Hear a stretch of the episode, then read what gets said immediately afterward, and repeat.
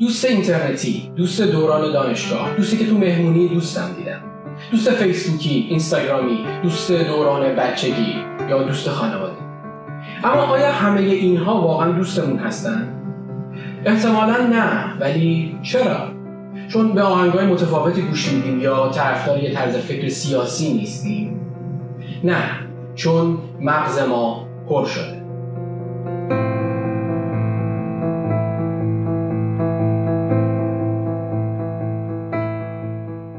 رابین دانبار انسان شناس و روانشناس انگلیسی رابطه رو بین اندازه نئوکورتکس مغز و متوسط تعداد اعضای گروه های جانوری پیدا هرچی اندازه این قسمت از مغز بزرگتر باشه تعداد بیشتری در یک گروه کنار همدیگه قرار می‌گیره. با بررسی همین موضوع توی آدم ها هم دانبار به یک حد نهایی برای تعداد دوستی های دو طرفه و تاثیرگذار 150 دوست که به عدد دانبار هم معروفه نشون میده به طور متوسط انسان ها چه تعداد دوست رو می‌تونن به طور معنیدار تو زندگی خودشون داشته باشن. پس تکلیف این هم دوستی که توی فیسبوک و تلگرام داریم چی میشه؟ آیا واقعا همشون دوستمونن؟ فیسبوک با دستبندی همه کسایی که می‌شناسید در یک گروه کلی دوستان رابطه ها رو تو سایتش ساده کرد.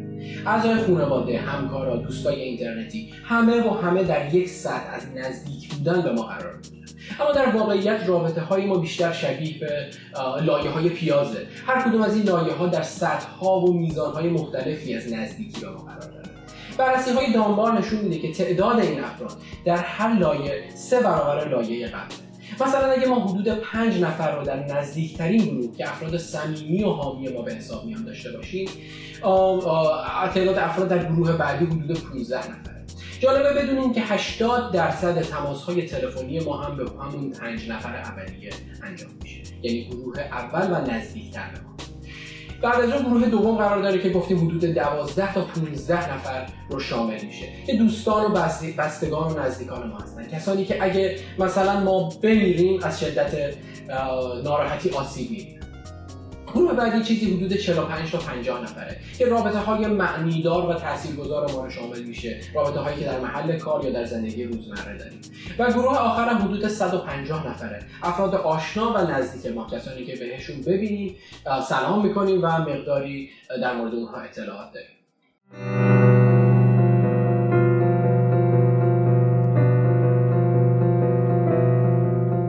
اول این عدد بیمعنی به نظر ولی تحقیقات گسترده‌تر نتایج بسیار جالبی رو مشخص متوسط تعداد قبایل 153 نفره. متوسط کارت‌های تبریکی که افراد به هم میفرستند 153 نفره. نظرسنجی ها تو سال 2016 از 18 هزار زوج تعداد مهمون ها رو در مراسم عروسی 148 نفره اعلام کرد. تعداد دسته های نظامی رومی ها بین 130 تا 140 نفر بوده و امروزه هم تعداد دسته های نظامی حدود 150 نفر متوسط تعداد افراد روستاها حدود 160 نفره بررسی روی توییتر در سال 2011 روی بیش از 1.5 میلیون کاربر نشون داد که حدود 100 تا 200 رابطه معنیدار و پایدار بین افراد وجود داره و همینطور متوسط تعداد دوستان فیسبوکی بین 150 تا 200 نفر خب اگه بقیه افراد خارج از این دایره 150 نفری فقط یک آشنای معمولی به حساب بیان پس دوستی دقیقا چیه؟ چرا ما دوست داریم؟ و آیا واقعا به دوست نیاز داریم؟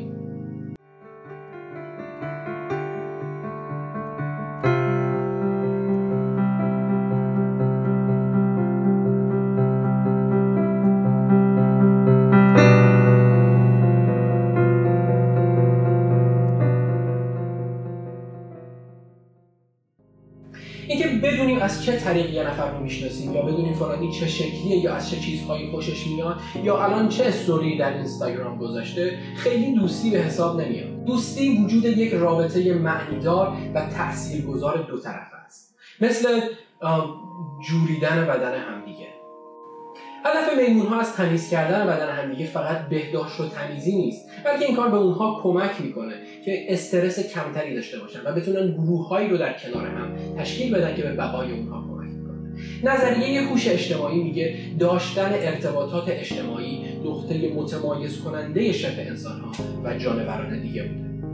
و همینطور ارتباط مستقیمی بین تعداد دوستان پیچیدگی روابط بین اونها و اندازه بخش نئوکورتکس مغز وجود داره. در واقع همون بخشی که هوشیاری و گفتار رو کنترل می‌کنه.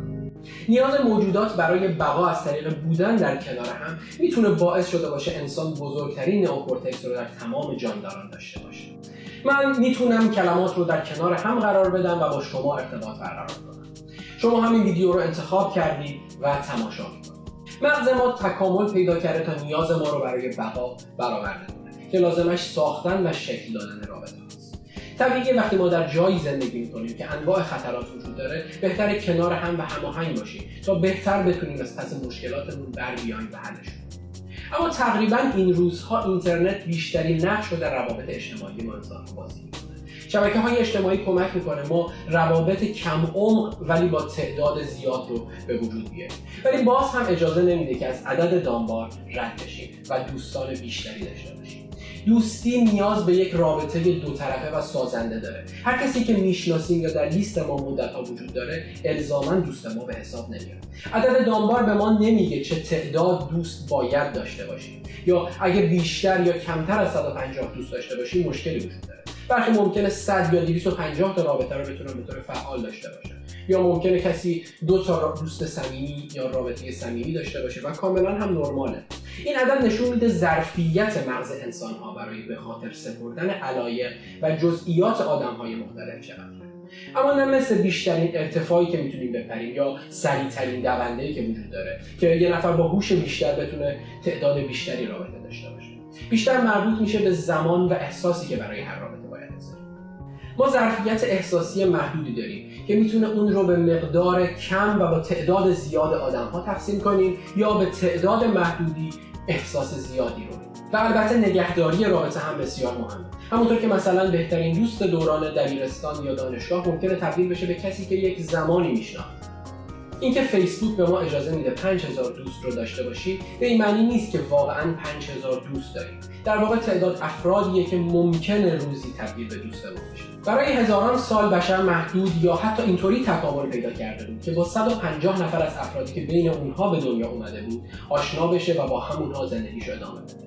در واقع همون جبر جغرافیا یا جایی که ناخواسته متولد میشه اما الان بیش از 3 میلیارد انسان دیگه از طریق اینترنت به ما دسترسی دارن یا در واقع تلاش می‌کنن یکی از اون 150 دوست ما باشن که البته خیلی زیاد هم به نظر نمی‌رسه. ما خصوصیات دیگه رو هم در ژنهامون داریم. در حالی که شامپانزه ها به خاطر غذا اعضای گروه های دیگر رو می‌کشن بونوبه ها غذا رو با دیگران شریک میشن. به امید اینکه دوستی ایجاد بکنن و اعضای گروهشون رو افزایش بدن. میل آدم ها به شریک شدن با دیگران با طبیعت ما که همه چیز رو برای خودمون می‌خوایم از دیدگاه تکاملی یا فرگشتی خیلی مطابقت نداره. چرا من غذای خودم رو به یکی دیگه بدم؟ اما با این کشف حداقل می‌دونیم یک موجود دیگه هم بقا رو در دوست پیدا کردن و متحد بودن می‌دونه جان چرتن کالینز میگه در خوشی ها به سمت ما و در سختی ها ما به سمت دوستان داشتن دوست هایی که در سختی ها ما به سمتشون میریم نتیجه میلیون ها سال تکامل ما انسان با هم دوست باشیم.